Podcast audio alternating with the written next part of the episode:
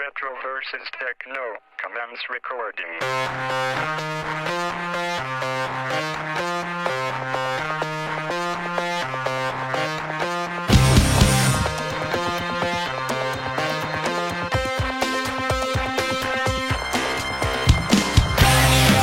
Алоха, народ! Вы слушаете самый баскетбольный, самый э, невыносимо тяжелый, самый эпидемиологический подкаст в мире. Выпускайте Кракена. Сегодня бежать по Карелии будут. Женя, Hollow Knight бог Ори лох. Гена, Здорово, ребята. Артем, Кэтрин Кеннеди, сука! Порвался просто. меня зовут Леша. И меня очень сильно просили сказать фирменно, громко и ясно. Let's fucking go!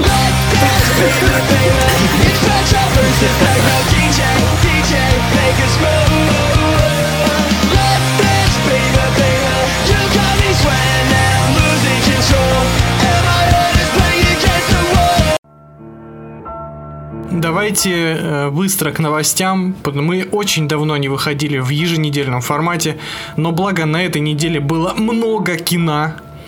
Еще больше сериалов вышло за последние две недели, но о них поговорим чуть позднее, там много мякотки. В следующем выпуске я имею в виду.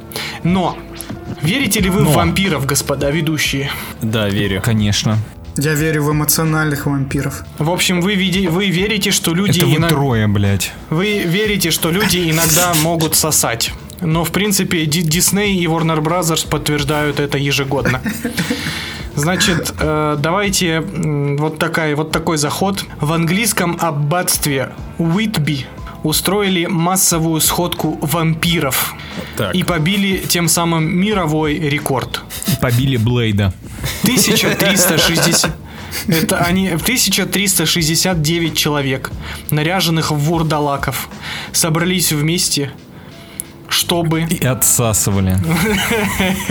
чтобы отметить 125-ю годовщину э, Дракулы Брэма Стокера. И заодно установить мировой рекорд по самому многочисленному вампирскому собранию. То есть, гипотетически, когда-то был установлен другой рекорд, то есть 1368 вампиров когда-то собрались до этого, и эти чуваки такие, так, нам нужен 1369, давай, кусай. Знаете, когда... Знаете, когда был предыдущий рекорд? Когда снимался фильм «Вампирский засос». Или вампиры средней полосы. тогда Я даже не знаю, все. что более всратое. Все отсосали. Самая большая сходка вампиров ежегодно проходит, энергетических, ежегодно проходит в России на Международном экономическом форуме. А я думал, э, ты про ежедневное собрание Госдумы. Ну ладно. Там оборотни, там оборотни. Как вы относитесь к Дракуле Брэма Стокера? Как к произведению, к фильму или книге? Великолепно ко всему. Книгу не читал, но фильм просто пушечный. Мне кажется, до сих пор никто не снял э, лучшую вампирскую историю в плане атмосферы и сценария. Слушай, у меня вот на самом деле есть какие-то вопросы. Я давно не смотрел, э, который уже Фрэнсис Форд Коппола снял. Ты про да, эту? да, да, Не с Киану эту? Ривзом, да. да. По-моему, она какая-то странная. Хотя, э, может быть, это какой-то шлейф э, отсутствия памяти у меня там летает, и я ничего не помню. Я Но- знаю, я знаю, Ген, какой у тебя шлейф в голове это не витает. шлейф, Ген, это черкаш. Не-не-не. У Гены знаете, какой шлейф, шлейф в памяти? От фильма этот Дракула с, с Лесли Нильсоном. Будем называть его Дракула 3000, давай. Дракула 3000 это уже отдельный фильм, кстати. Дракула три с половиной. Не знаю, книгу я не читал, зато я смотрел сериал, который, ну, норм оказался. Ты про тот кал, который Моффат снял? Высрал, Да-да-да, точнее. да, норм, норм. Э, Я не восхваляю его, как некоторые, и не обсираю, как некоторые. Я, как обычно, придерживаюсь посерединке, как черкаш. Геннадий Черкаш киноиндустрии.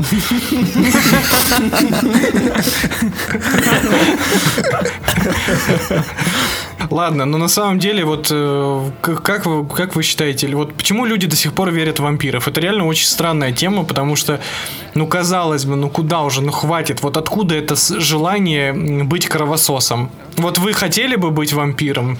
Нет. Нет. Ну, я знаю, каким смотря, во- смотря каким, опять же. Я знаю, каким вампиром Алексей хочет быть. Он хочет на солнце сиять как бриллиант, быть молчаливым, загадочным и, и встречаться... Сумерки the bestest. Вот, вот The он bestest. вошел. Да, да, да. Знаете, каким, каким вампиром не хочет быть никто? Так. Это Морбиусом? вот этот, э, нет, вот как раз его антагонист, вот этот уебан танцующий. Майло, Майло. Майло, сука, это собака Из какая-то. в маске, да? Да, Есть только один Майло. Суки. Меня, мне всегда больше нравились истории про вампиров, когда вампиров изображали всякими э, демонюгами э, без особого интеллекта, которые просто всех крошат, нежели чем интеллектуальные вампиры, как в дневнике вампиров. То есть ты думаешь, что они там были Очень Седабе? интеллектуально. Ген, на Седабе интеллектуалов не бывает. Там не были дневниках вампиры. вампиров По-твоему, в дневниках вампиров Вампиры и интеллектуалы Подождите, я, я спутал с интервью с вампиром. Простите. Нет, я вырежу этот момент Я оставлю просто Где ты называешь их вампиров интеллектуалами Вампиры интеллектуальны. Смотрите на ЦВ. ЦВ это какой-то этот филиал ТВЦ. Да. Смотрите, давайте, давайте закончим обсуждение новости э, блицем. Самые крутые вампиры в поп-культуре, э, на ваш взгляд. То есть где, кто это был? Все просто Что мы делаем в тени Весь состав Все остальные э, хуйня Ясно. Так, дальше. Да, Блейд определенно. Блейд какой? Раннер Блейд, Блейд второй, сто пудов. Ты украл мой, мой вариант. Да. У меня что-то вообще нет идей. Где вообще были вампиры, блядь, нормальные? Ну, в вампирах средней полосы нормально в были. Скуби-Ду В Морбиусе. Короче, о, знаю, я, я назову вот этих сексуальных телочек из Вана Хельсинга. Ладно, вот это с- достойно уважения. А, я тогда выберу Морбиуса только из э, мультсериала 90-х, потому что он там был реально жуткий. Где он плазма. Да-да-да-да-да. Это который рукосос. Плазма И трек врубается Плазмы Блин, подставлю сюда потом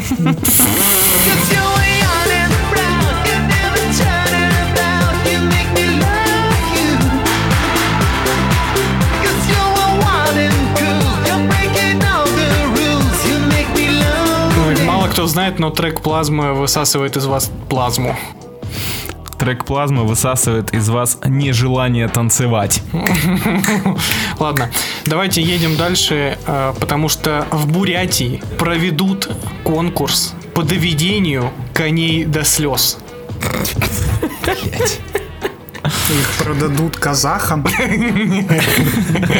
Нормально, кек, кстати, нормально их будут выдаивать на кумыс досуха. Это вся новость, но ладно.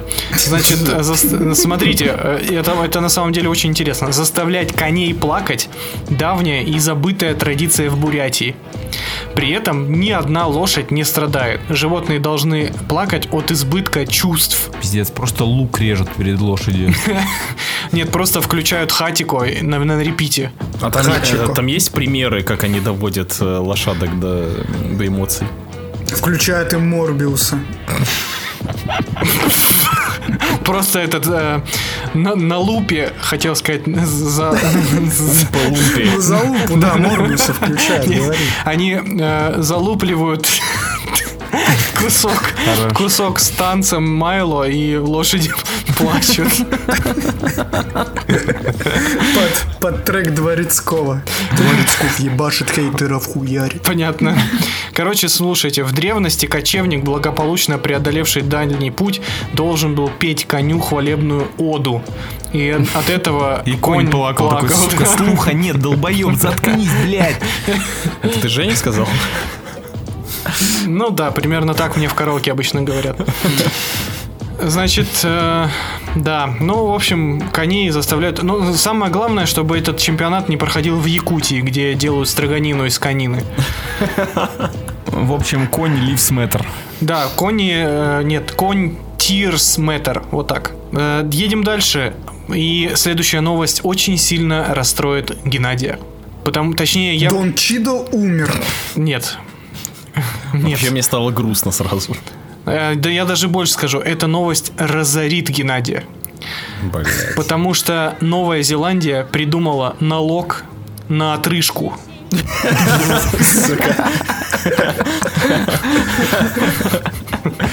Слава А, богу, Гене запретили въезд сразу же. Слава богу, что слушатели ничего не знают. Значит, Теперь знают, боюсь. Ничего не доказано. Леш, здесь нужен монтаж. Набираем 9 тысяч лайков, и я вставляю все вырезанные Генины отрыжки в один выпуск. Отрыжка кат. Причем, Сколько, сколько лайков, столько и минут будет. причем это должна быть, это примерно туда же к дикпику Гениному. Типа поверх дикпик, дикпика просто фоном отрыжка. Да. Невероятно. Невероятно. А мне показалось, или у Гены трубка сейчас только что была в руках? Это... э, Нет. А, блин, это выглядело эпично. Ну ладно. Это закладка в виде сабли. Э, Закладка это в книжку вставляется, которая это для товарищей майоров, если что. Да, Значит, да. э, А какие еще закладки какие-то другие бывают, ребят? ну вот и я тоже не слышал Я про никак- другие. А какие еще книги у Гены, я не. Че, умный до хера? Дневники вампиров у него там лежат. Интеллектуальное чтиво. Биография не Добрев. Ребят, прикупил себе немного научпопа, блядь, сумерки, дневники вампира. Немного Гарри Поттера. Буду просвещаться. Научпок. Так что там по налогу? Короче, слушайте, в Новой Зеландии очень много крупного рогатого скота и овец. И они производят очень много выбросов парниковых газов, э, то есть метана из отрыжки.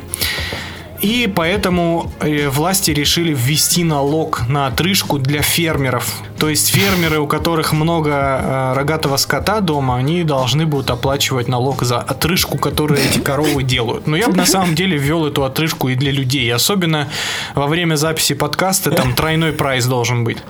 То есть, типа, сидит э, некий, э, некий абстрактный персонаж, давайте абстрактно назовем его Негадий, Протагонист протагонист. Вот сидит он, допустим, Протагонист.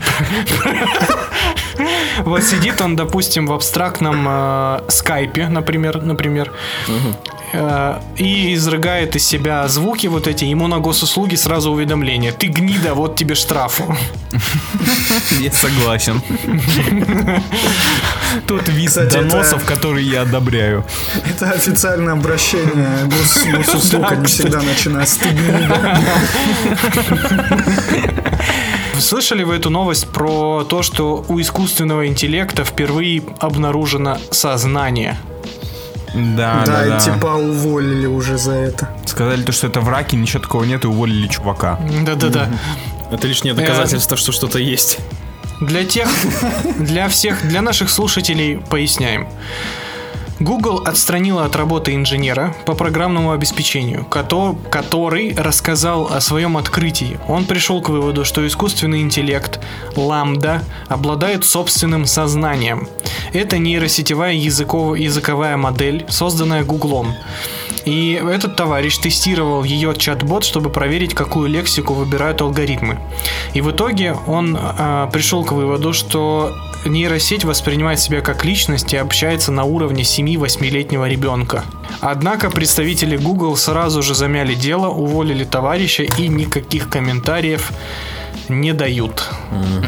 Звучит как начало конца. Да, да. Но, но тут хочется заметить, что нейросеть, которая общается на уровне 7-8-летнего, это что? Она ему говорила, включи мне Влада бумагу? Или, или когда новый сезон Gravity Falls, что еще она могла Слышь, сказать? блядь, вот здесь вот ты вот не надо, пожалуйста, про Gravity Falls шуточки шутить. Да, не... Про Gravity Falls нельзя шутить, это величие. Кстати, недавно, а, на этой неделе Gravity Falls исполнилось 10 лет. И Уже. насрать им. Gravity Falls ты- это дженерик мультсериал от Диснея. В нем нет Блядь, ничего я- великого. Боже мой. Я, я- я только 20 минут назад писал, что у Жени мусорный бак вместо сердца, и он подтвердил это в подкасте, сука. Блин, ну это обычный сериал, но он типа нормальный. Блять, ты обычный. Там типа ни, ни одной- Нормальный. там нет ни шуток, ни интересного сюжета. Ребят, мне кажется, мне кажется, это байт. Он сейчас заряжается на, на срач, поэтому забейте. Давайте пойдем дальше. Ребят, Женя в чате сказал похуй на новость о приключении Паддингтона 3. Я заснул что на Паддингтоне, это невозможно смотреть. Ты заснул, потому что ты г- грубый вообще человек. Он еле сдержался, я прям почувствовал, как он красава. стоп-кран нажал. Артем почти, почти начал выражаться языком госуслуг. Вот. Так, э, ну ладно. что с нейросетью-то в итоге? Вот. Мы, нам жалко или нам похуй? Вот, кстати, я вот это интересный разговор. Как вы считаете? Вот давайте, да, представим, что да, у нейросетей появляется сознание, искусственный интеллект обладает там личностью, какими-то вот такими вещами и так далее, и так далее. Вот давайте по-серьезки. Как вы считаете, нужно ли э, там роботам, искусственному интеллекту, нейросетям предоставлять какие-либо права, там, а, признавать их как личности, давать им какие-то свободы и так далее, и так далее. Либо же это М, Ну, то есть, либо это все-таки механизмы, созданные человеком, и, собственно, такими они быть и должны. Слушайте, я- считаю то, что как только, как только у твоей нейросети появился хотя бы малейший намек на сознание, ее сразу же надо целиком удалять, все исходники стирать. Потому что, э, я серьезно, это не шутка, я не рофлю. Это пиздец какая опасная хуета.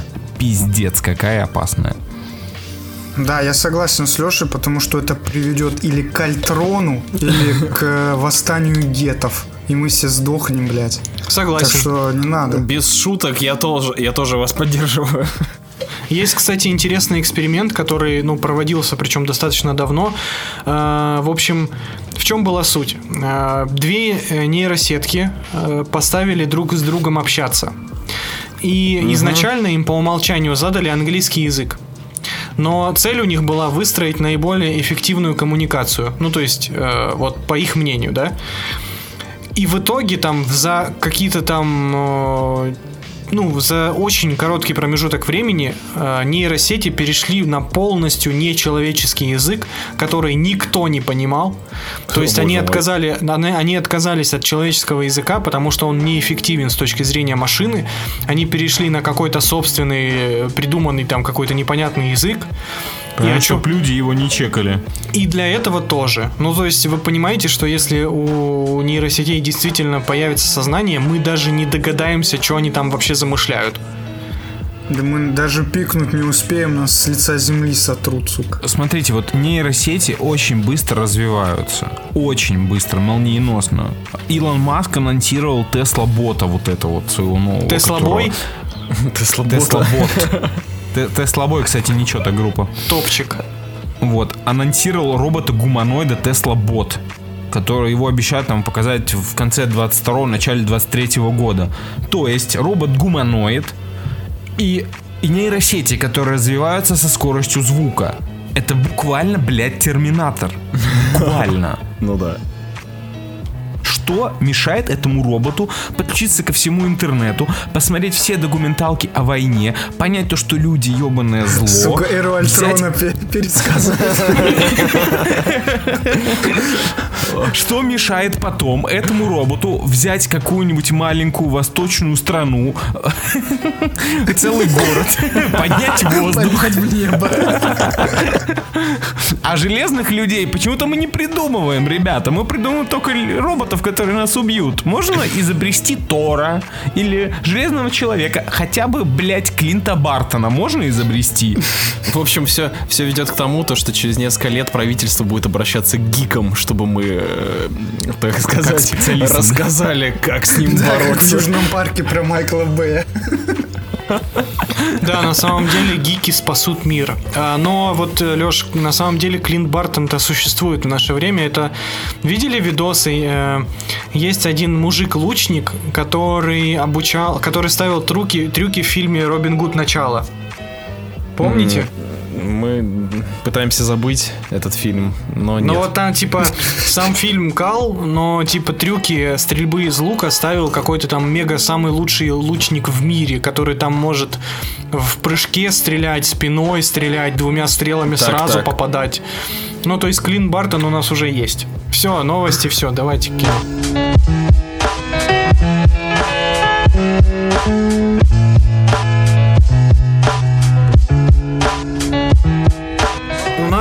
Стране сейчас, вы все знаете, какая, какие трудности с кинотеатральным прокатом. Но прямо сейчас... случилось? Э, ну, так скажем, э, так скажем, есть не, не- некотер- некоторые, э, некоторые трудности. Вот, значит, фу- фура, фура просто с фильмами, она э, разбилась по дороге в, э, в в Россию. А, и, Да, в Казахстане. и эти де- деревенские мальчишки растаскали все, да, да? да, да, ну, по, по некоторым сайтам. Вот, значит, в чем суть? Но прямо сейчас вы можете сходить в кино и посмотреть э, один из фильмов, которые выходили там в прошлом году. Фильм этот называется «Точка кипения» или «Boiling Point» по-английски. Суть в чем? Это кино, снятое одним непрерывным дублем, полуторачасовой дубль. Понимаете? Полуторачасовой длинный дубль. Э, Фильм рассказывает от, об э, шеф-поваре ресторана, у которого в жизни кавардак происходит. Он ничего не успевает, у него и на работе проблемы, и в личной жизни проблемы, везде проблемы. И вот он, значит, такой весь проблемный, приходит в ресторан, и дальше нам показывают полтора часа из жизни э, такого небольшого, но модного и дорогого ресторана. Э, Это на самом деле очень интересная очень интересный эксперимент как формат, потому что очень круто наблюдать за тем, как режиссер переключает сцены между собой. То есть, по сути, очень грамотно продуманные декорации, типа вот, ну, ресторан, он сам по себе состоит из нескольких помещений для гостей, открытая кухня, там кладовка, и режиссер с оператором, они как бы постоянно перемещаются между этими помещениями и выхватывают какие-то диалоги, какие-то маленькие сценки, какие-то ситуации, и вот в это все нас погружают, во взаимоотношения команды поваров, э, во все там скандалы, интриги, расследования, которые внутри происходят, и так далее. А, И на самом деле, э, как я уже писал в нашем величайшем телеграм-канале Кракен Плюс, этот фильм интересен исключительно своим собственным форматом. То есть, если вам хочется посмотреть, как можно за полтора часа э, выкручиваться и креативно э, вести сюжет без монтажных склеек, причем реально без монтажных склеек, а не как, например, в том же Бернмане, где были псевдо, э, псевдо один дубль. Подожди, сейчас еще раз уточню. Ты уверен, что там нету о, катов, типа таких, э, ну, склеек незаметных? Потому что если это, если это типа полуторачасовой реально один дубль, ну, это меняет немножечко для меня восприятие фильма, я так скажу. Тот же самый там 19-18, да, вроде он назывался. Там было 19-17. 19-17, там куча катов, и у Бёрдмана тоже куча катов было незаметных. Ну, потому что прям пол- полтора часа выстроить это... Ну, это прям очень круто. Я не завидую оператору, на самом деле. Это, это кошмар. Сколько репетировать нужно. Да, это one-shot фильм. Я просто английскую Википедию почитал. Блин, ну это, Щас. конечно, пох- похвала. Там сначала была короткометражка, а, а потом э, из короткометражки сняли полнометражку. И тоже э, пол, э, одним кадром. Там, там на главной роль же этот культовый актер Гая Ричи, который Стивен, Стивен да? Грэм вроде его зовут. Стивен Грэм, Стивен Грэм, да. Хотя я его до этого не видел в драматических ролях вообще нигде. Он в основном такого комик-релиф всегда играет. Ну, кроме, Ну на- да. кроме, наверное, ирландца. Вот там вот он играл еще серьезную роль. То есть все достоинства и недостатки этого фильма ограничиваются его форматом. То есть понятно, что за полтора часа в одном помещении непрерывных э, съемок сложно было бы выстроить какую-нибудь супер закрученную драму с каким-то мега сюжетом и с кучей действующих лиц. И, соответственно, сам сюжет, он, ну, не сказать, что прям убер интересный. Ну, то есть он, он он, дост- он нормальный, ну, то есть вы не засыпаете на этом фильме, его интересно смотреть, но когда он заканчивается, есть какое-то ощущение, что вот, ну, не хватило то ли кульминации какой-то, то ли вот той самой э, заглавной точки кипения не хватает.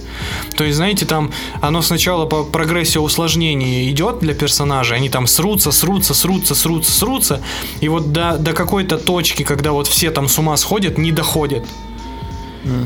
И, в принципе, финальный твист с главным героем это, ну, ну такое, честно, я не оценил. То, то, что происходит с ним в конце, мне кажется, это очень странно. Но в остальном это очень классный эксперимент, э, и всем рекомендую к просмотру, как минимум для того, чтобы насладиться вообще вот всем этим мастерством э, съемочной группы. Слушай, а там есть вот этот вот свойственный, э, свойственное напряжение ко всяким э, фильмов про, фильмам про рестораны, знаешь, когда... Потому что на кухне же творится полная билиберда, и я, типа, читал рецензии, то, что там, ну, на- напряжный фильмец. Типа, не Да, бы- он- бы- быт шеф-повара и вообще его, ну, команды, это прям, ну, нервотрепка еще та. Ну да, там как раз об, об этом и фильм. О том, Блин, что они ничего не успевают, о том, что у них постоянные терки друг с другом, они постоянно ссорятся, кто что забыл, кто что не успел. Ну, в общем, там срача там хватает. Блин, прикольно. Он, кстати, идет у нас в Питере в двух кинотеатрах. Он, он, во всё- он сейчас по всей стране идет в кинотеатрах.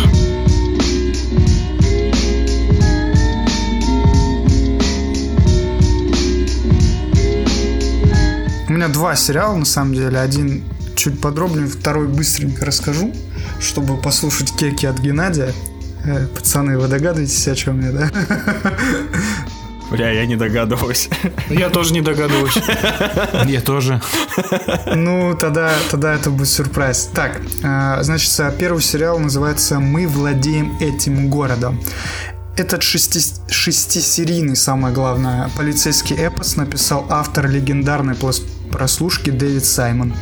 Это реальная история о городе Балтимор, о простых жителях и преступниках, столкнувшихся с катастрофическим полицейским произволом а именно э, за отделом по контролю, по контролю за нелегальным оружием и их главе Уэйни Дженкинсе в исполнении Джона Бернтала. Его детальный оригин идет через весь сериал, начиная от вступления на службу до получения абсолютной власти в городе. Уэйн начинает как порядочный коп с идеальной статистикой, становится любимцем всего управления и фаворитом начальства. Но жестокость и отсутствие морали приводит команду Дженкинса к ультранасилию. Избиение, убийство по неосторожности, погоню, создающую опасность для простых граждан, грабежи и кражи как из карманов задержанных, так и проникновение в чужие дома, наркоторговля и вообще все, что душа пожелает. Каждый прохожий знал, что его могут в любой момент остановить без причины и ограбить. И сделает это не чернокожий наркоман, а коп. Сериал имеет весьма запутанную структуру, разобраться в которой вам придется за одну-две серии. Именно их вам нужно перетерпеть, вникнуть, чтобы продолжать дальше. Сюжетные линии, происходящие на протяжении 15 лет, переплетены как после мясорубки. У нас и расследование Минюстом полицейского произвола, и допрос участников этого произвола ФБРовцами в самом конце этого замеса, и детальный, почти документальный рассказ об этом самом произволе, как жили копы, как планировали, как действовали, как скрывали улы- улики и как отдыхали в свободное время. Копы получились настолько колоритно- колоритными, что челюсть отвисает как от их жутких преступных действий, так и от простых рабочих будней. Актерский уровень Бернтала просто в стратосфере. Он настолько охренительно ходит с важным видом эти шесть серий. Ну, обычно, Просто влюбиться аж можно. Такой он мужик, блин. А, ну и, конечно, присутствует тематика БЛМ. Всем внимание которая существовала задолго до убийства мерзкого наркомана и преступника Джорджа Флойда. В Балтиморе в 2015 году также был прецедент со смертью чернокожего парня Фредди Грея, после которого на улицах начались массовые беспорядки, но это не переросло на всю страну, и наши замечательные копы были оправданы. Но данная тематика здесь подана очень правильно. Чувство неправильности происходящего возникает при многих неоправданных жестокостях со стороны копов. В целом все действия этих копов вызывают неимоверную жуть и страх. Это смотреть очень некомфортно. Вот когда просто чел с рюкзаком и капюшоном идет по улице и его останавливают, потому что думают, что у него там героин, травка или оружие. В общем, любителям криминала, прослушки и Джона Матио Бернтала обязательно к просмотру. Блин, Кайфуха, кайфуха. Звучит круто. Единственное, Артем, я зашел на кинопоиск, и тут прям отвратительный рейтинг у россиян по сравнению с штатами. Это думаешь из-за повесточки наших бомбануло или... Нет, это из-за того, что они не смогли перетерпеть первую серию. Ну, она реально пиздец какая сложная. Там, во-первых, сразу в начале чел сидит в кандалах и рассказывает тебе что-то, и ты такой, э, ты кто? Ни имен, ничего ты не знаешь, это реально тяжело вникнуть. Я просто ну, перетерпел ради того, что мне очень интересен этот сериал. Но если бы ну, я бы мог и бросить его в целом, потому что, ну, реально, начало, перебор. Вот представь, я думал, они пойдут постепенно, рассказываю историю от начала до конца, а она как будто начинается с конца. Но это просто формат такой, чтобы было интереснее смотреть. Ну, главное привыкнуть. Блин, вообще, э, Бертнул прикольный, а тут еще типа... если у него Бернтал, перфо- Гена. Берт, Бертон, Бернтал, Бернтал, боже мой, человек, сделай, Он сделай что-нибудь со вообще своей такой, фамилией. такой. Он вообще умеет, могет. Второй сериал «Коротенечко» — это даже не сериал, а документальный сериал. Доисторическая планета про динозавров. Упал. Ебой. Гена упал со стула. Да, это такой проект от Джона Фавро и Apple. Там всего 5 серий о жизни динозаврах э, в разных местах обитания. Там, короче, э, реки, пустыни, леса, болота и прибрежные территории. Э, Самая главная особенность, отличительная черта, это то, что в этом сериале ну, невероятный графон. Там вряд ли есть 300 миллионов долларов мира юрского периода, но динозавры выглядят потрясающе.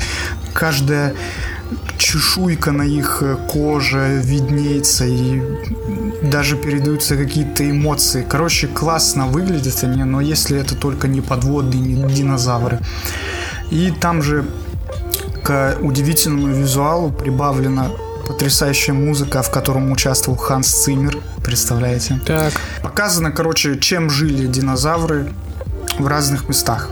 В целом интересно и в русской озвучке голос Николая Дроздова присутствует. А, Артем, а я правильно понимаю, что это документальный сериал? Это документальный сериал, в котором ребята из Apple просрали повествование. Почему-то они решили не рассказывать подробно, что происходит, э, не давать больше информации, не быть Википедией или книжкой про динозавров. Они просто придумали, чем будут заниматься у них динозавры в сериале Придумали. и просто описывать это. Это очень старомодное детское повествование, которое... Слушайте, там есть потрясающий момент, с которого я ржал как свинья. Вот, э, вот представьте, вы смотрите уже третью серию про динозавров. В- в- проникнитесь этим. Третья серия. На экране появляется велоцираптор. Идет такая долгая пауза, и диктор говорит со всей серьезностью, пока динозавр что-то делает, он говорит «Динозавр». Если вдруг кто-то не понял, блядь. Это документалка о динозаврах, а это динозавр. Это последняя серия, кстати. А я, а я правильно понимаю, что э, ну, этот сериал, он документальный, то есть он э, как бы основан на, на реальных событиях. Конечно. Тут, мне кажется, камень чей-то огород То летит, есть, да? э, то есть э, это показано то, как было на самом деле. У меня вот только вопрос один. А слушай, а там э, рассказано о том, как динозавры ходили по краю плоской земли и что было? Они падали с нее или нет? Они- Да, бездну Они На самом свизуализировали? деле-то земля круглая. Откуда ж ты вылез, блядь? Там показано, как динозавры воевали с вампирами там, Ген, давай я хочу... или с вечными. Ген, а можно послушать, пожалуйста? Я очень хочу послушать твою теорию, откуда динозавры вообще появились. В смысле, а по- появились? Не понимаю, о чем ты. Динозавры лежат в той же помойке с, игрушкой, с историей игрушек 4. Блять. То есть ты не, не иронично считаешь, что динозавров не существует? Э, Я не хочу об этом сейчас говорить. Гена все скажет в своем эссе. Ген, это единственный твой шанс за всю историю существования подкаста об этом сказать. Сказать хоть что-то важное, да. Показать человечеству путь истинный. Э, У нас, в, так сказать, в стане адекватов нас слишком мало, поэтому мы не можем бороться с вами, с, с любителями фантастики. Ген, ген, ген, а эволюция существует? Я знаю фильм «Эволюция» с Дэвидом Духовным, неплохой фильм. Неплохое кино, кстати. Да. Ну, ясно, Ген. Э, Значит, дневники вампира, я понял. Спасибо. Артем, э, у меня вот после твоего ревью в голове только один вопрос.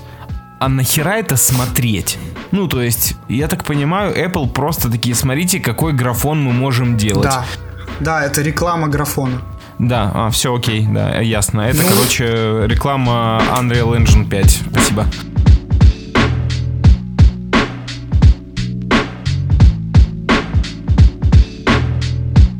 Короче, давайте я сейчас расскажу вам. Не каждый год э, я смотрю великолепный российский сериал. Последний раз великолепным российским сериалом у нас был «Тайна перевала Дятлова». Э, Два года назад, Просто кажется. перевал Дятлова. Да, окей, да. Перевал Дятлова. Великолепный сериал от ТНТ Премьер. В один Поддерживаю, год, поддерживаю. в один год он вышел вместе с Эпидемией. Эпидемия это тот сериал, который э, вышел за рамки нашей страны и стал очень популярным. Ну как очень популярным? По меркам российским он стал очень популярным. То есть э, на эпидемию писал ревью Стивен Кинг. Э, Эпидемия поднималась в топе Netflix. э, Была в топ-10. Э, Куча хвалебных отзывов. Американцы такие, а что, русские умеют снимать кино? Вот. При этом всем первая эпидемия э, была просто неплохим сериалом. То есть это российский аналог э, «Ходячих мертвецов» о группе, разношерстной группе людей, которые спасаются из, э, из э, Москвы, услышали о том, что где-то в Карелии есть остров, где нет зараженных, им надо все, им нужно с Москвы до Карелии э, добраться, собственно. Из-за ограниченного бюджета, естественно, естественно, когда ты пишешь э, фильм, сериал, который называется «Эпидемия», у тебя ограничен сюжет, все, на что ты можешь давить, это на качественный сценарий. И первая «Эпидемия» давала качественный сценарий. То есть там были люди со своими проблемами, минимум каких-то трупов, заражений, зомби там вообще нет, забудьте про это. Там у людей просто белеют глаза, они падают и умирают. Ну, при этом вирус очень быстро распространяется. И в свое время эпидемия выехала на том, что она вышла аккурат, совершенно случайно перед э, эпидемией короны. И поэтому вот такой хайп получился. Но, тем не менее, а, это был добротный э, российский сериал. А, И вот вышел второй сезон «Эпидемии», который такой, окей, я обещал после просмотра первого себе то, что я дам шанс еще второму сезону. И посмотрю второй сезон. И о май! Это просто охуительно, дамы и господа, блядь. Потому что такого крутого, не то чтобы российского сериала, а в принципе сериала в этом году, это мое уважение. «Эпидемия 2» — это все тот же род-муви, где э, каждую серию герои продвигаются все дальше и дальше, но теперь структура сериала поменялась таким образом, то что каждая отдельная серия это новая точка на их маршруте, которая э, имеет под собой отдельную историю, отдельных героев, э, не считая главной группы, то есть основная группа встречается с э, побочными персонажами новыми, с новым, м, с новым злодеем в каждой серии он свой. То есть э, вот в- только в, в восьми сериях второго сезона эпидемии главные герои э, тусуются на старом заводе нах- э, с химическими отходами, э, побывают в деревне сектантов, э, сектантов, э, любителей Ерила, вот этих вот староверов. Потом они, поб- э, они окажутся на поезде, перегруженным э, с вагонами мертв- мертвяков, зараженных. Они окажутся в тюрьме. То есть у нас сериал, который состоит из цепочки маленьких историй. При этом все написано так зрелищно и так классно, абсолютно супер увлекательно. Вам не дает передохнуть ни на секунду. Каждый раз, когда герои вроде бы нашли в следующей серии э, место, в котором они могут немножко передохнуть, они снова появляется какой-то фактор внешний, который заставляет их двигаться дальше. И это выглядит просто охренительно. Бюджет вырос в разы. То есть, если в первом сезоне все ограничивалось тем, что э, э, великолепная работа оператора, минимум какие-то косметические спецэффекты, то в этой части у нас и поезд, который улетает с моста, и перестрелки, куча взрывов. При этом всем э, большую часть э, времени главные герои пробираются по карельским лесам. Максимум лесов и выживания. Авторы показывают э, ог- огромные загнившие раны, отрубание конечностей, э, просто кучу насилия. Я просто в шоке от того, что оказывается так можно. При этом сериалы понимали, э, создатели сериала понимали то, что после хайпа первого сезона на западном рынке им нужно еще больше на это давить. Они вводят персона, персонажа, из-за которого некоторым членам группы приходится коммуницировать только на английском. Появляется у нас тема э, ЛГБТ немножечко, немножечко аккуратненько так, но все-таки появляется.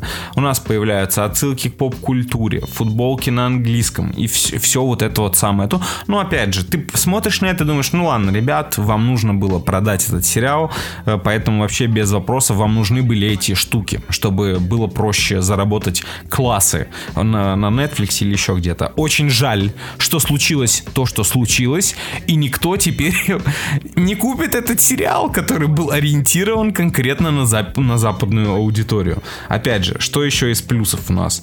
Эм, никто из героев не застрахован от смерти. То есть э, тут немножко подключается у нас э, Игра престолов, когда все герои максимально уязвимы, люди э, дохнут пачками, э, люди разных возрастов. Плюс э, в, моей, э, в моем ревью на первый сезон была одна претензия, и я ее частенько повторяю, когда говорю о российском контенте. Очень часто, когда наши сценаристы пишут э, фильм или сериал, э, у них получается э, небольшая такая проволочка, это когда все персонажи фильма гниды и падлы, блядь. И ты не можешь, не пере- не э, ты не сопереживаешь никому из них. Поэтому связи у тебя не устанавливается, и поэтому сериал проходит или фильм мимо тебя. Ну, ты не сопереживаешь никому, тебе нужен человек, которому ты будешь сопереживать. И тут мало того, что характеры всех э, героев первого сезона меняются, они становятся чуть-чуть приятнее. Так более того, они вводят туда персонажа актера Юры Борисова. Э, Юра Борисов это самый популярный и э, э, самый востребованный российский актер сейчас э, в нашем кино. Э, Юра Борисов снимался в «Купе номер 6», в «Петровы в гриппе», в миллионе последних фильмов. Если вы найдете его на кинопоиске, вы увидите его огромную, огромный список его последних проектов только за последние три года, гигантский список. И при этом я раньше к Юрию Борисову относился как-то, ну, не, не очень, не особо. Я думал, блин, еще один чел, который пришел на замену Петрову, там, Козловск- Козловскому, но Юра Борисов великолепен. Если э, почти ко всем актерам сериала иногда возникают вопросики по поводу качества их актерской игры, то этот человек на 100% выдает эмоции, которым ты веришь. И плюс ко всему, эм, создатели второго сезона, они, видимо, поняли то, что все герои мрази, и чтобы это хоть как-то компенсировать, им нужен наконец-таки главный герой, человек, который будет тянуть на себе э, все это говнище, которое происходит в сериале, и будет отдавать э, с- доб- доброту и свет, дарить э, надежду как э, остальным героям сериала, так и зрителям. То есть это супер добрый и чистый чувак, который готов помочь всем. То есть таких определ- определенно не существует в реальной жизни, но в сериале он настолько великолепен, что просто хочется делать про него спин хотя по сути он и является главным героем второго сезона. В общем, заканчивая свой спич, я хочу э, опять же, мы вас редко просим что-то посмотреть. Если вы вдруг заинтересовались, то э, перетерпите, пожалуйста, первый сезон. Я знаю то, что он далеко не всем зайдет, но второй сезон эпидемии заслуживает того, чтобы вы потерпели первый. Это великолепный род-муви, который выходит очень-очень мало. В России такого вообще не делают. По качеству актерской игры, по качеству спецэффектов, э, по проработке сценария и по количеству экшена на, квадратный, на квадратную минуту этого сценария. Великолепно. Леш, а можно просто дропнуть первый сезон и сразу второй включить? Я думаю, есть какое-нибудь э, краткое содержание первого сезона. Я думаю, может, кто-нибудь на Ютубе делал. Или прочитать статью какую-нибудь.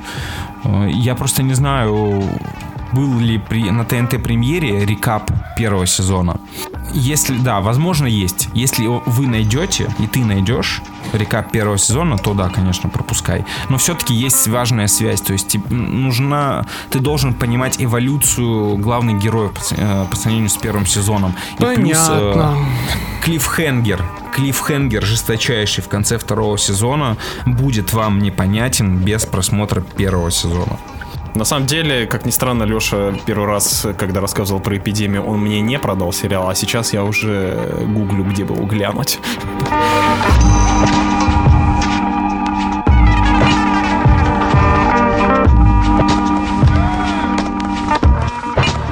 Слушатели, пожалуйста, не расходитесь, э, пожалуйста. Я знаю, э, когда я скажу, про что я буду рассказывать, скорее всего, вы захотите перемотать, но, пожалуйста, останьтесь здесь.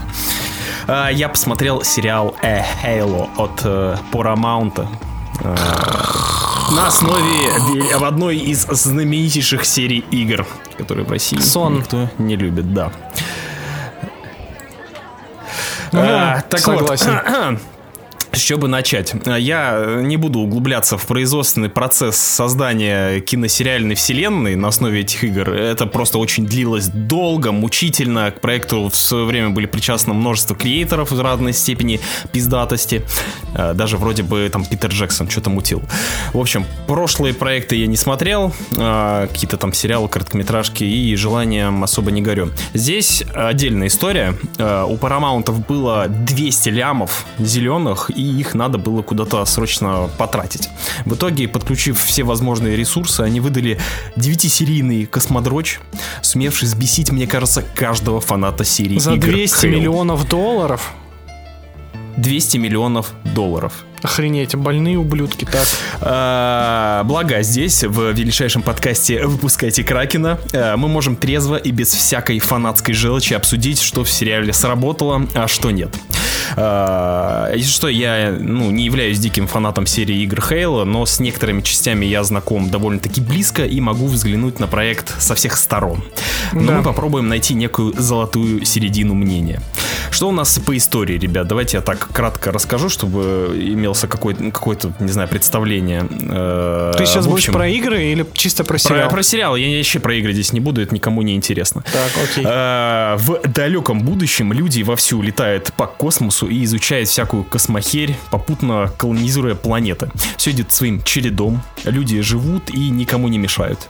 Ну, в принципе, только себе, как обычно. На одной из планет, которая погрязла в сопротивленческих войнах, э, появляется загадочная раса инопланетян, именуемый, именуемый Ковенанты. Вы, наверное, видели это вот эти враги ящеры из э, мира Хейла. Они очень злобные, мощные и технологичные. Не теряя времени, они устраивают такой точечный геноцид местного, местного населения в лице бомжей с автоматами.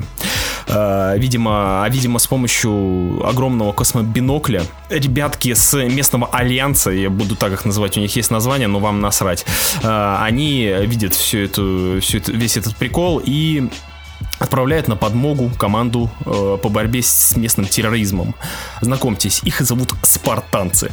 Это генно-модифицированные, технически Генно. усовершенствованные мега-солдаты в чудо-броне, которые не испытывают эмоции.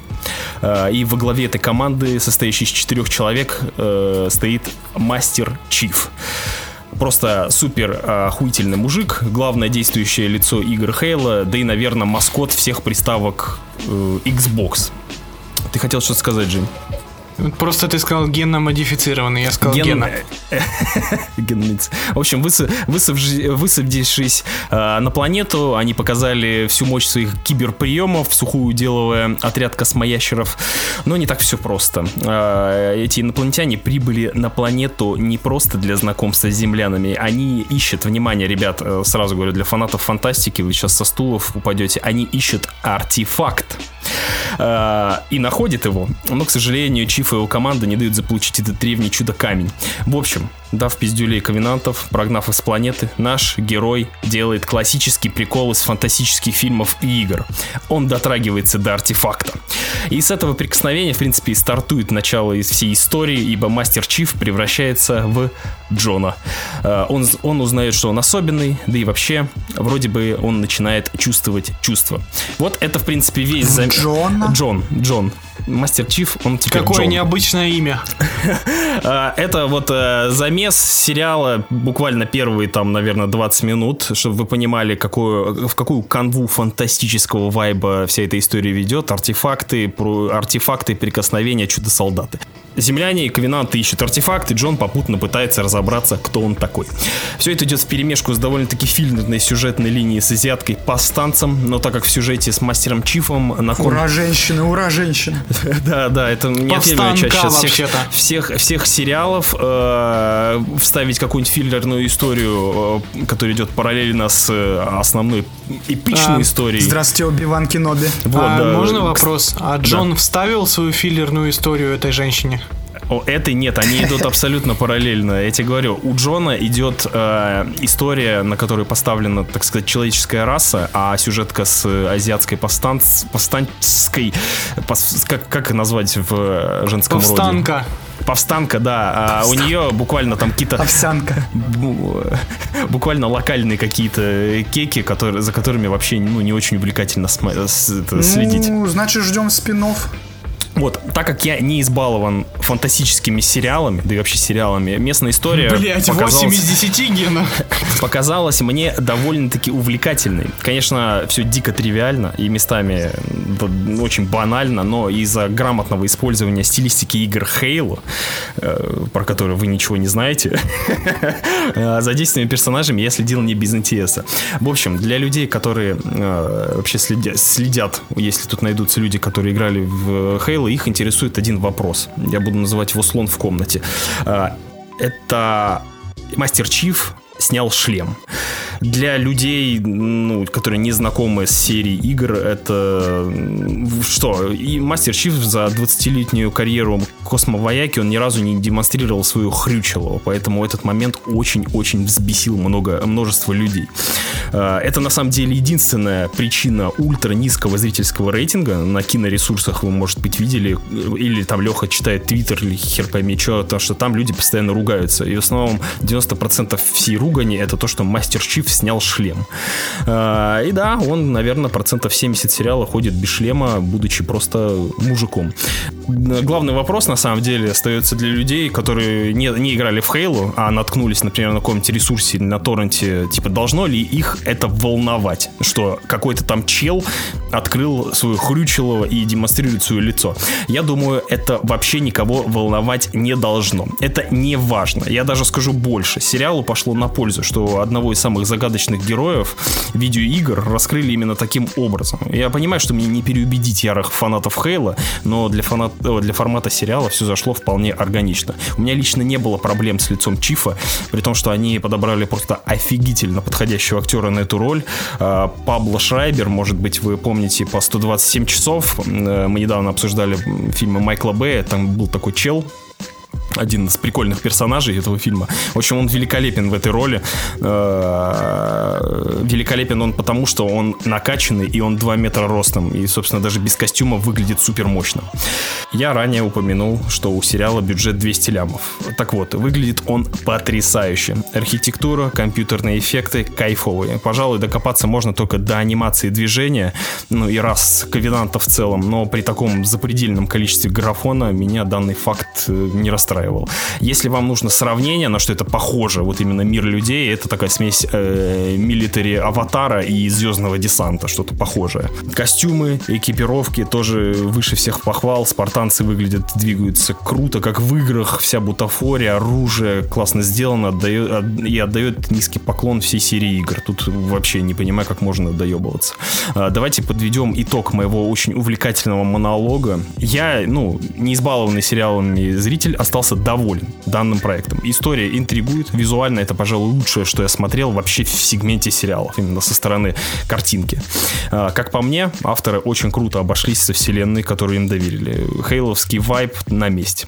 Что же до фанатов, ну, их можно понять. Чиф в большинстве времени ходит без шлема, дозированный экшен и частый акцент на филлерные истории с повстанцами. Иногда было такое чувство, что создатели сериала ну, просто байтят фанатов.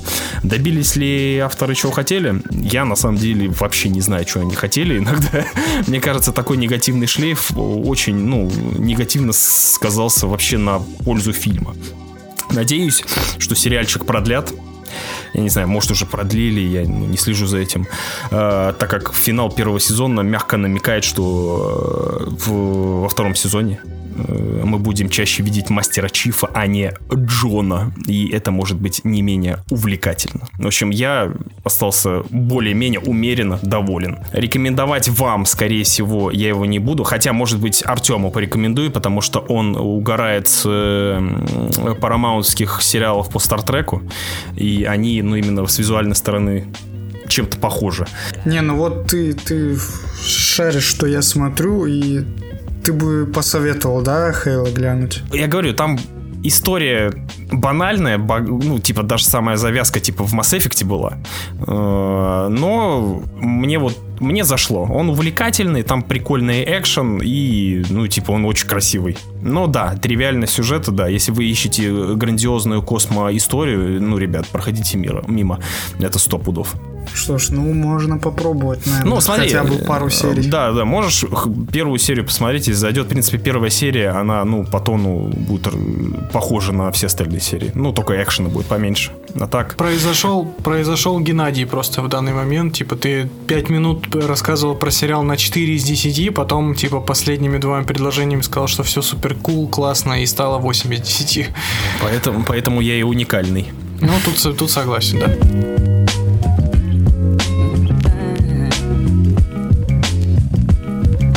Есть такой малоизвестный актер под названием Адам Сэндлер.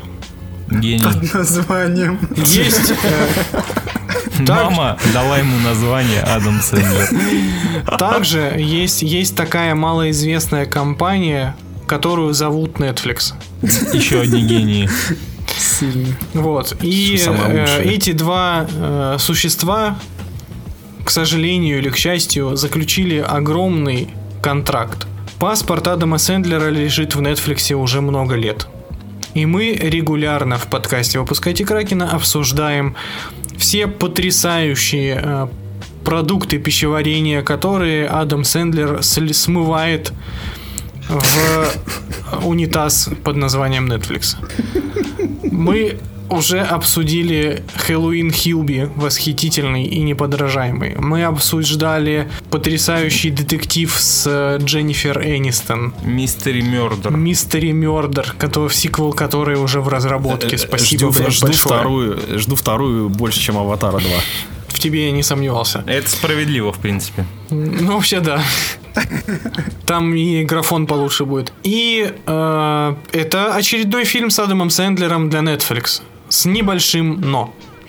У, в карьере Адама Сэндлера есть, э, знаете, какие-то, вот знаете, у, у некоторых актеров есть такие провалы, да, то есть э, снимается в хорошем, в хорошем, в хорошем, а потом вдруг актера куда-то заносит, и он резко вляпывается в какой-нибудь говнопроект непонятный. И ты смотришь, думаешь, Педро Паскаль, ну кто тебя в это дерьмо с Николасом Кейджем по- понес? Но об этом, Заткнись, но об этом сука. позже. Э, так вот, у Адама Сэндлера ситуация ровно наоборот. Такое ощущение, что он просто иногда устает жрать говно и снимать говно, и такой, а давай-ка я для разнообразия сниму хорошее кино. Так, так, так. И, и в таким образом у нас иногда получаются фильмы там типа, как у него назывался, Uncut- помните, это свадебный Uncut певец. Не, свадебный певец, или как- как-то так. Певец на свадьбе, по-моему, называется фильм, старый с ним. А, или Управление гневом, или Uncut Gems, или вот, например, Хасл, или который наши Опа. гениальные прокатчики назвали как там, прорваться в НБА? Это Да. не худшее название, я видел хуже. Это там вообще как- очень, мне кажется, очень подходит к фильму. Ну, название. подходит к фильму, согласен, но, ну, хотя да, хасл, они, мне кажется, очень сложно на русский перевести с- баскетбольный сленг. Знаете, Адам Сэндлер, кстати, хочу заметить, человек, который действительно любит баскетбол. Если вы, в принципе, следите за его фильмографией, баскетбольный мяч нет-нет, да проскальзывает в его фильмах. И он, как минимум, уже снимал все или ничего, прорваться, так сказать, э, в зону НБА, я бы назвал этот фильм. Ну, то есть он там играл, по сути, примерно то же самое, что здесь, только в тюрячке. Ну, неважно. Э, Короче говоря, Адам Сэндлер, у него иногда случаются роли, э, на которые ты смотришь и понимаешь, что он сам кайфует, когда снимается в этом, в этом кино.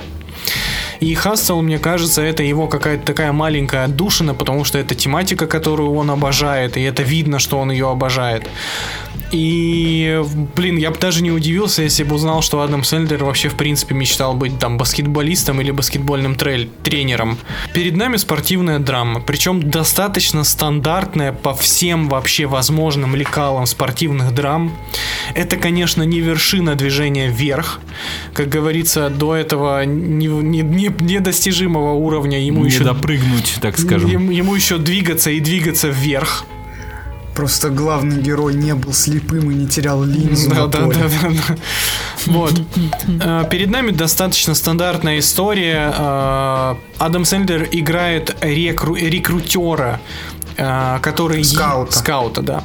Который катается по стране в поисках талантливых баскетболистов для одной из НБАшных команд. И при этом он мечтает быть тренером, а не скаутом. И в попытках, значит, получить заветную должность, он, он случайно находит одаренного баскетболиста, который, естественно, весь из себя своенравный, весь из себя такой а, стрит-гай, который там весь из себя такой неукротимый, с которым нужно работать. В общем, он, он буквально находит Uncut Gems, Да, Как- да, неограненный да, алмаз. неограненный алмаз, который, собственно, и начинает огранять весь фильм. Для того, чтобы... Причем он делает это за свой счет, у него там есть корпоративные терки, и он, грубо говоря, ставит на, на кон свою карьеру ради этого парнишки. А, ну, собственно, наверное, вся преамбула фильма на этом и заканчивается, и дальше мы просто смотрим за тем, как происходят тренировки, за, за тем, как крутые чуваки круто играют в баскетбол, и за такой достаточно стандартной спортивной драмой главного героя в лице Адама Сэндлера и второстепенного героя в лице того самого баскетболиста, потому что у каждого из них есть свой конфликт, есть свои цели, и они их так или иначе добиваются. Мне Знаешь, я, кстати, Давай. секундочку, Давай. удивился от одного момента, потому что спортивные драмы постепенно отходят от этого элемента э, стандартного, но в Хасле почему-то, ну это хорошо сработало, но там есть э, такая тренировка под музыку. Да, я и не одна удивился. причем, и не одна причем. Да, я прям был удивлен, что они по классике пошли. Мне на самом деле понравилось, что они пошли по классике, они не стали экспериментировать, потому что это, ну, то есть ты видишь все приемы, которые они используют, ты видишь все эти слезовыжимательные, вдохновляющие речи, ты видишь все эти монтажи динамичные под музычку с тренировками, и они работают здесь. Ну, по крайней мере, на меня сработало. Да, это не величайшее мотивационное кино всех времен и народов, это просто хорошее кино про баскетбол, после которого хочется взять мяч и пойти погонять с ребятами на площадке. А это, наверное, главная цель, которую этот фильм ставит перед собой. Единственное, на что хочется обратить внимание, что здесь действительно сделано очень круто, это м, съемки э, тренировок и матчей. Здесь есть прикольные операторские фишки, там, например, облет дроном в духе Майкла Бэя вокруг э, баскетболистов. Есть э, прикольный такой типа вид из глаз с фиксированной камерой, когда фон динамичный, а лицо персонажа напротив как бы статично. А, Здесь есть прикольные... Ну, вообще здесь очень красиво и классно люди играют в баскетбол.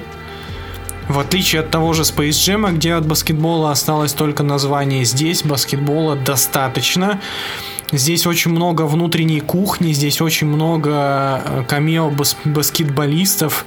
Причем там ты смотришь титры финальные, где там показывают такой-то баскетболист в роли себя самого, и даже не, не понимаешь, что они там вообще в фильме-то были, блин. Их там реально очень много. Вот. И, ну, наверное, единственное, что вот из претензий, которые я могу этому фильму предъявить, что действительно в этом фильме нет ничего нового для жанра вообще в принципе. Это просто компетентный фильм. Он хороший достаточно для того, чтобы вызвать в вас там минимальное количество эмоций, минимальное количество сопереживаний, хотя вы понимаете, что все закончится именно так, как закончится. Вот. В общем, те два часа, которые он от вас требует, он отбивает вполне себе уверенно. Там есть один, один элементик, который не совсем обычный для такого кино, потому что это уже современный фильм. И вот там есть момент, когда э, Адам Сэндлер и его подопечные идут не совсем тем путем, которым шли раньше, потому что этого не было раньше. Ну да, да, да, да, да, да, я понимаю, о чем ты, да. Это, кстати, прикольная Да, вот это- находка. Да, это вполне интересная штучка была такая. Это, это, это интересная штучка, и мне кажется, это очень э, такое, знаешь, прикольно показали людям, что так тоже можно. Да, да, То да. есть это не просто история, что типа чувак э, стучался, как знаете в короле Ричарде. То есть в короле, в короле Ричарде э, девочки просто круто играли, выигрывали и навыигрывали, как говорится. А, а здесь как бы у них куча неудач, и при этом они добились своей цели вообще не так, как ты ожидаешь. Вот в этом, да, я согласен с Артемом, это клево сделано. Блин, вообще продано, мужики. Продано. Я об- люблю баскетбол, я обожаю Адама Сэндлера, и это спортивная драма. Класс вообще. У меня был выбор между тем, что посмотреть «Невыносимая тяжесть» и э, «Хасл». Я выбрал «Тяжесть». Теперь Ну, я тут- сожалею. Вот лучше Хочу ты «Хасл» посмотреть. выбрал на самом деле. С- Слушатели, слушатели, вам просто нужно э, достаточно знать то, что в продюсером этого фильма является Леброн Джеймс. Он же, Ёбаный э, глав- это нужно было вообще не объявлять. он же главная звезда Space Jam 2, поэтому все смотрите. Спасибо, что не... до конца продал фильм. Спасибо, что не Дон Чидл. имя Леброна Джеймса на постере немножко расстроило даже. Я только обрадовался. Леброн Джеймс и Адам Сэндлер, боже мой, я просто охерел. И, кстати, Адам Сэндлер действительно огромный фанат баскетбола. Есть куча видео, где он просто с рандомными детишками на площадке э, играет в баскетбол. Постоянно. Я так понимаю, он все свободное время играет в баскетбол с э, чуваками. Вообще Адам Сэндлер в этом фильме очень органичен. Очень органичен, такой он прям очень кайфовый. мужик. Вот реально, вот, Да. вот по, по его лицу в этом фильме видно, что он хотел эту роль, он кайфует от вот того, что происходит, он кайфует от того, что он тусит со всеми этими баскетболистами. И, ну, прям вот как будто мини-мечта у него осуществилась побывать в шкуре трель- тренера НБА. В отличие от, блядь, всего того потока дерьма, который он после Хасл сейчас снимет для Netflix, тут как бы он, ну, в своей тарелке кайфует и приятно на это смотреть.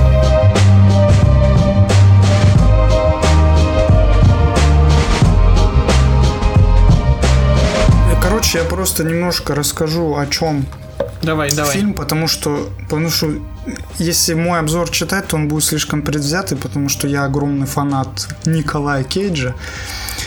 и это будет несправедливо. Поэтому «Невыносимая тяжесть огромного таланта» была написана а, давным-давно двумя парнями, и их сценарий попал в тот самый знаменитый черный список сценариев Голливуда. Это список не про лучшие сценарии, а про самые интересные для продюсеров Голливуда. И вот в 2019 году Lionsgate э, решили, что им нужно снять этот фильм. «Невыносимая тяжесть огромного таланта» — это фильм о Николасе Кейдже. Но не о нашем, а о таком абстрактном Николасом, Николасе Кейджу, у которого, ну, например, у него семья не такая, как в этом фильме, и вообще путь немножко другой.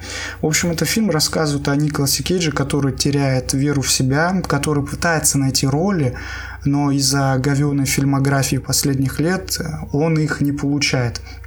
И с женой он разведен, и дочка э, не сильно его жалует, поэтому он, короче, так депрессует. И...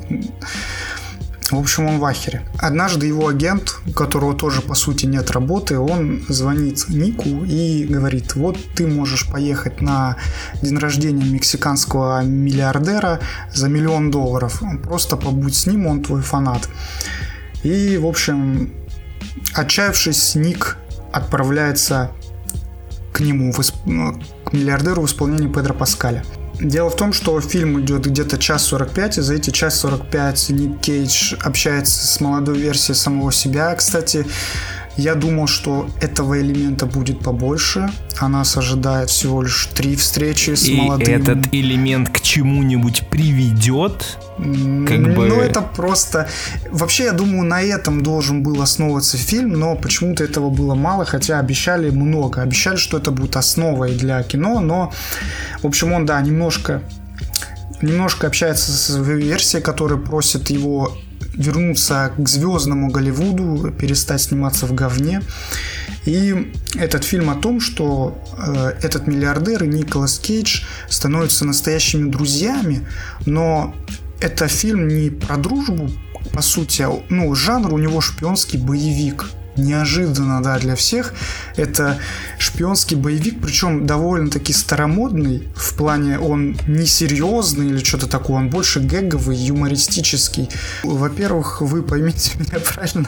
я Сам же с дикий извинений фанат начинает. дико, дикий фанат этого человека, поэтому мне по-настоящему было приятно за этим смотреть. Я абсолютно понимаю, что это немножко не то кино, которое нам обещали. Это нам обещали фильм о карьере Николаса Кейджа, о том, как он переживает свои провальные роли и как пытается вернуться, общаясь со своей молодой версией. А на деле получился старомодный шпионский боевичок с юмором, но я видел, насколько Николасу Кейджу было приятно в этом участвовать, хотя он не хотел поначалу, он думал, что он не вывезет играть самого себя.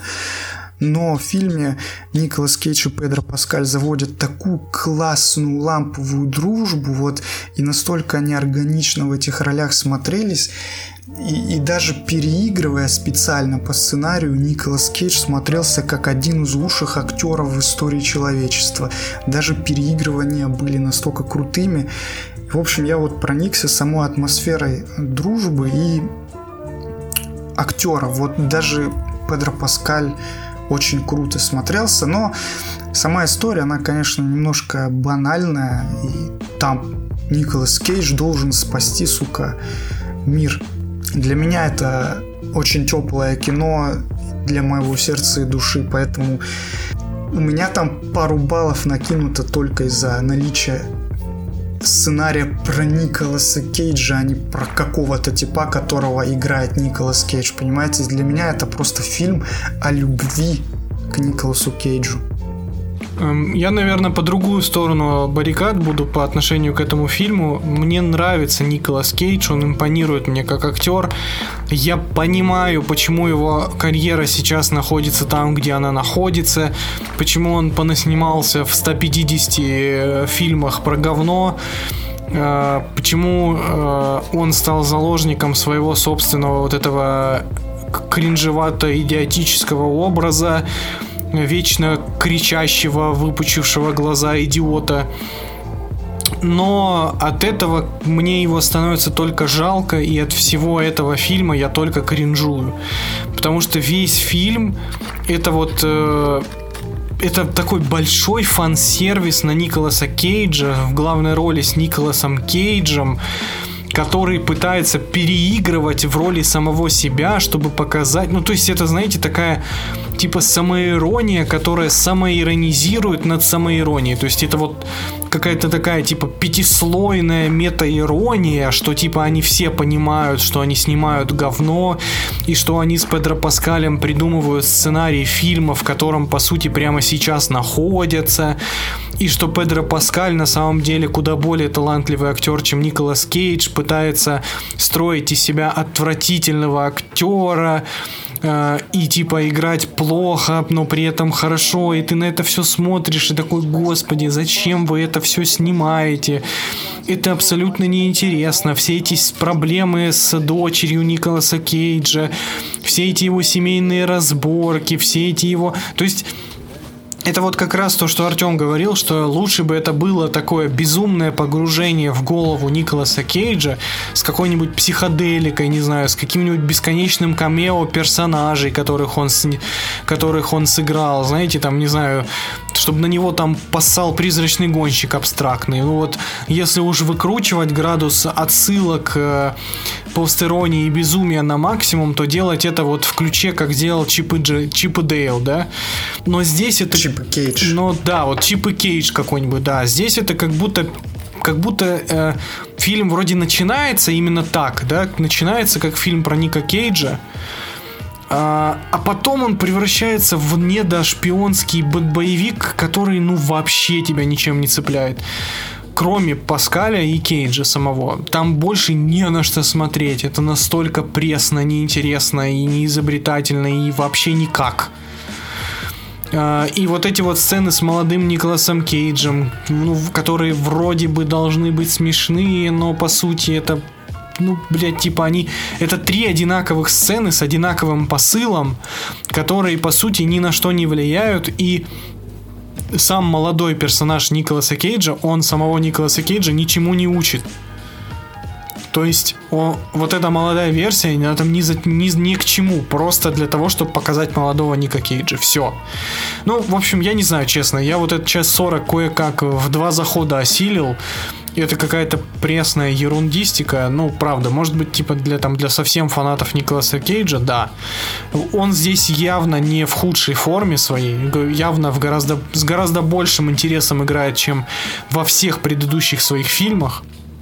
Потому что здесь ему, видимо, хотя бы капельку интересно заследить за происходящим. Ну нет, нет, вот в свинье он отличный.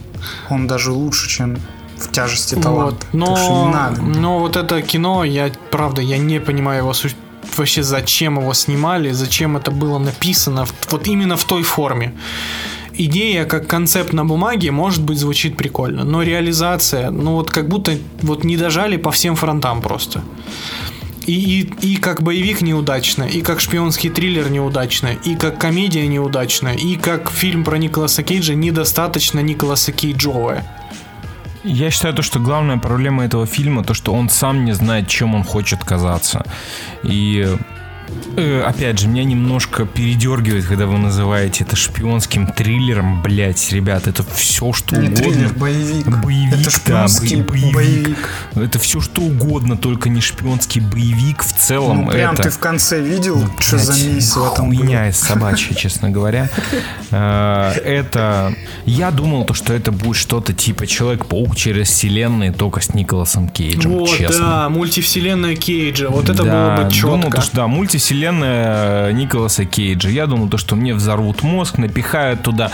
Да хоть ради камео всех его персонажей. Я просто вспомню их, подумаю, блин, вот классная у чувака карьера была.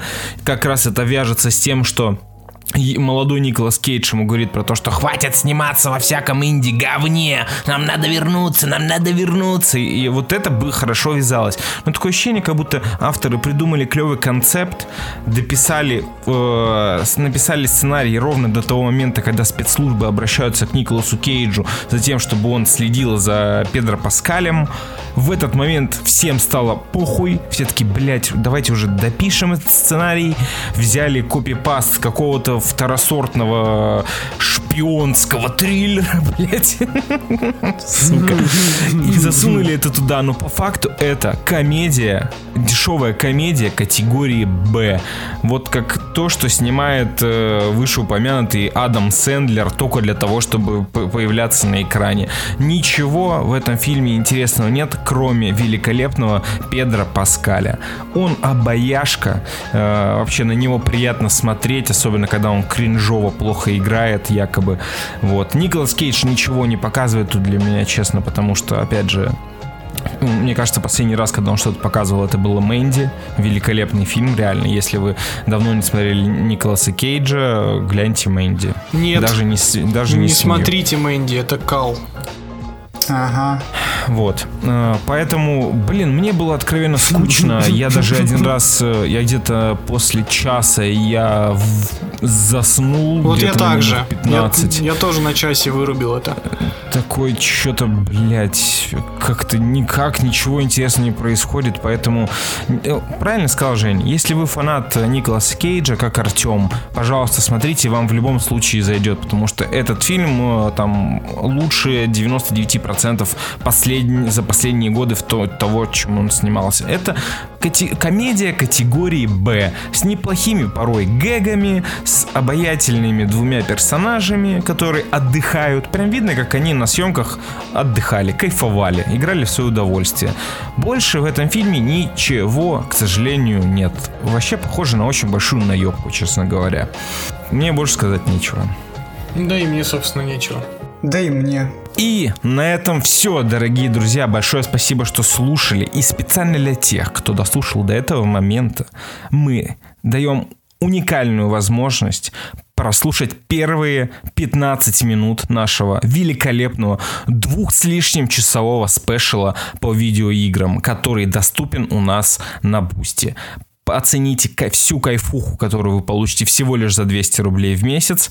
И с вами были Женя, Гена, Артем, Леша. Целуем вас, пузики. Пока.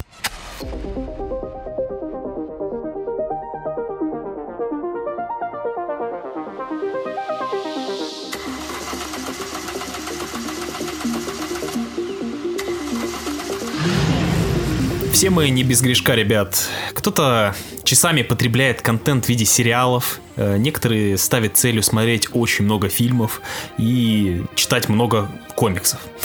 Все это занимает очень много времени, и по мнению многих людей это бесполезные занятия. Но во главе так называемых бесполезных занятий стоят многострадальные игрушечки. Мне кажется, что на самом деле в нашем окружении есть далеко не один человек, который критично относится к играм. Мол, это все забава для детишек с промытыми мозгами. Я думаю, у каждого есть парочка таких людей. Но э, если мы вам скажем, что игры уже давно не просто веселое времяпрепровождение. Игры, э, на самом деле, это важная часть искусства э, в нынешних реалиях, наравне с кино, с музыкой, живописью и литературой. Давайте же окунемся в прошлое и вспомним, каков был наш путь на дороге под названием геймерство. В этом уютном путешествии по игровой ностальгии вас будут сопровождать настоящие кибератлеты в лице Жени, Леши, Артема и Гены. Так что, let's fucking go! И небольшой в топ. Так как игровая индустрия наполнена огромным количеством великолепных проектов, все мы упомянуть не сможем. Если в выпуске не прозвучит твоя любимая игра, не расстраивайся. Ты всегда сможешь поделиться своим мнением в комментах. Так что, ребят, начнем. Начнем мы, пожалуй, с 90-х. Именно тогда мы все, наверное, и познакомились с играми. Кто-то начал с компьютера, а кто-то застал первую войну битов, к примеру. А, что, коллеги, как вы познакомились с гамманем? Какие ваши первые воспоминания, впечатления? Я, пожалуй, закончу этот круг обсуждения, потому что я, наверное, позже всех приобщился к игровой индустрии полноценно, потому что я могу просто коротко сказать, мне очень не везло в детстве с приставками, потому что за мое детство у меня сгорело 3 или 4 приставки Дэнди. И на этом, собственно, весь это был весь мой опыт. Потому что Сегу надо было брать. Сега это канон, а Дэнди это... Дэнди Пиратство. это, ну, понимаете, Артем, тут как бы боярин только ты с Сегой, а простые люди, они играли в Дэнди и в песок. Я вам расскажу попозже, что у меня было вместо Сеги и Дэнди, вы охереете. Это какая-то вандер э, корейская вуфля непонятная. Да, вообще жестко, жестко, но мы дойдем. Э, У меня на самом деле с приставками все получше, чем у Евгения, потому что я был счастливым обладателем Сеги, 32-битный Sega Mega Drive. Вот, э, это именно была моя домашняя консоль в то время, в, в- с там, младшие классы. А, но параллельно я еще ходил, рубал в Дэнди к своей подруге. Мы рубали в контру, и знаете, вот эти вот танчики, э, вот это первый кооператив, Первые кооперативы это были именно на Денде, когда ты э, целенаправленно со своим другом выполнял некие миссии. Кстати, я думаю, как и многие, контру, я- ну я, например, не прошел контру дальше второго уровня за все года, которые я играл в нее. Я думаю, это распространенный такой прикол. Потому что она дико хардкорная даже на сегодняшний год. А как вы вообще считаете, старые игры, они реально хардкорные или они хардкорные, потому что мы в детстве как бы в них играли? Я думаю, то, что там совокупность. Там и геймплей был э, не самый прямой, скажем так. Он был частенько очень кривой. И во-вторых, да, ваши э, пальчики, не окрепшие, ваша моторика, которая, ну, у нас же не у, все- у всех не было лего в детстве.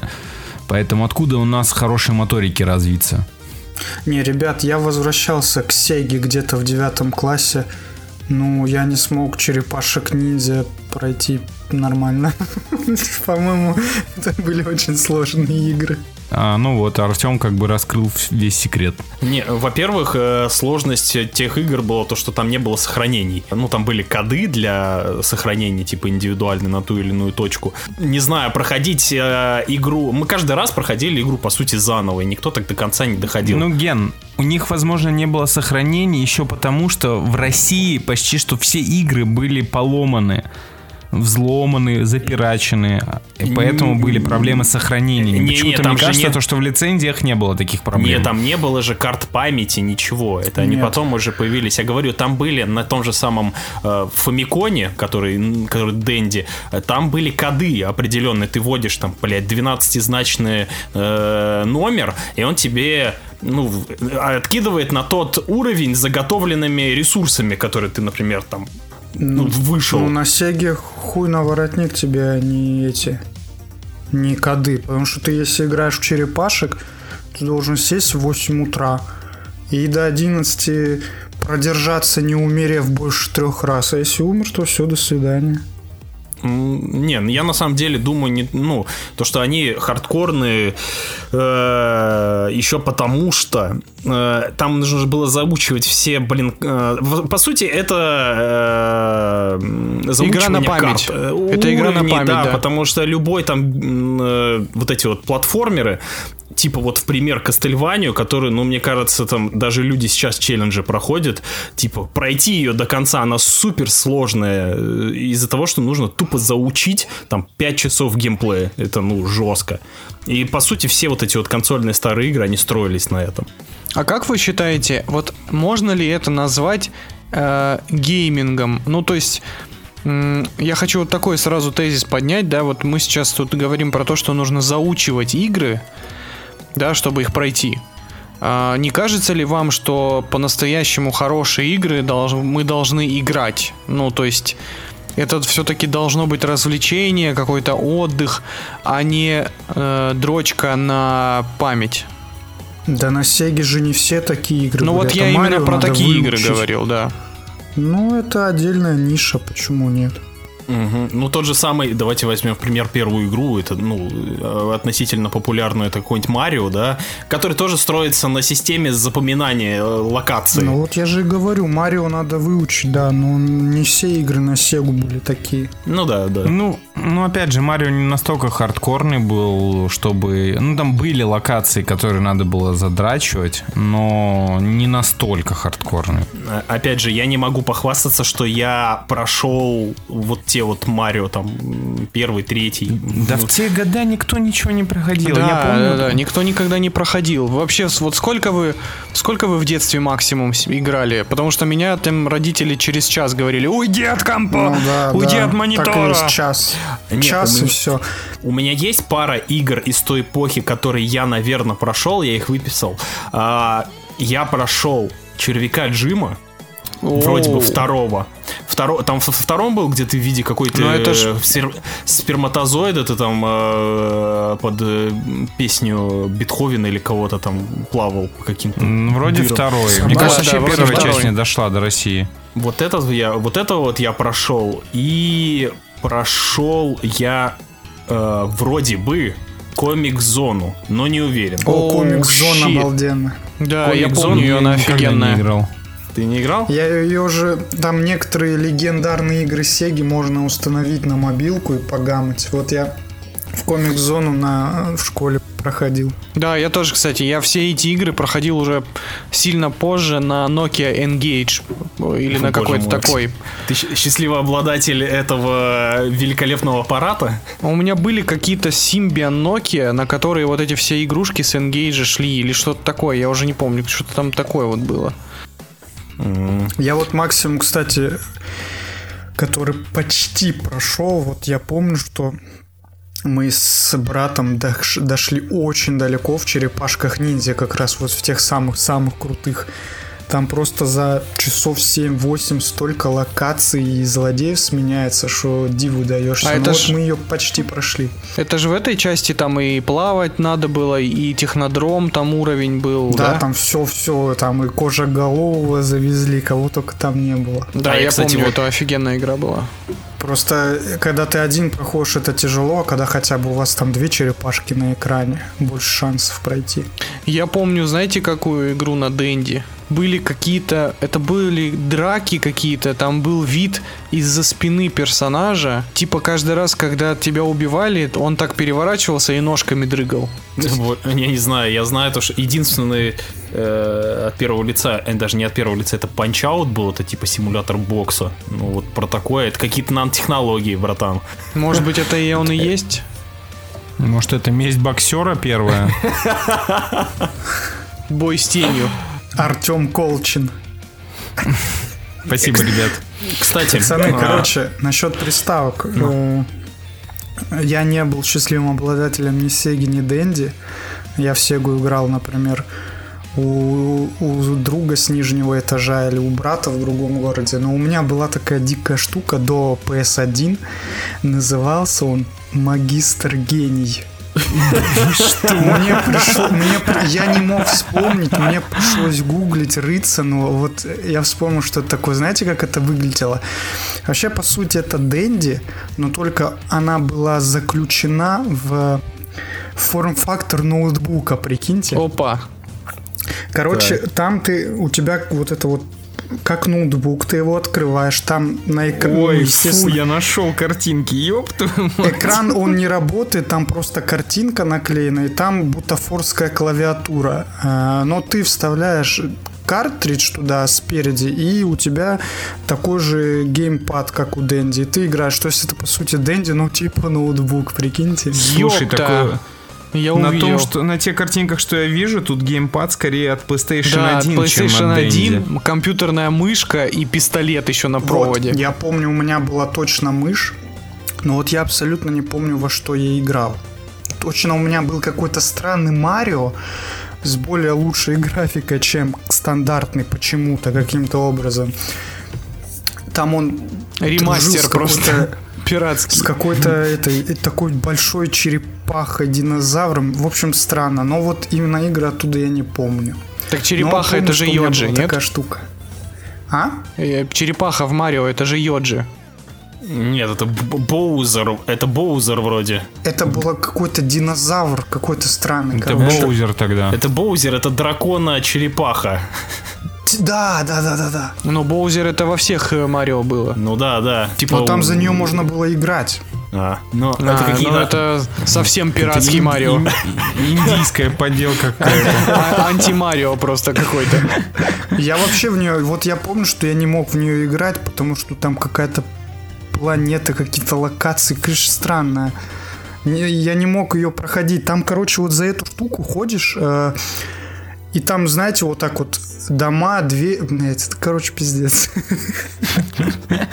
Если что, игровую прич- э, приставку, эту, про которую говорит Артем, еще можно найти на Яндексе как обучающий гений и плюс картридж 78 в одном. Купить за полторы тысячи рублей. Там, кстати, может, быть тот самый Марио.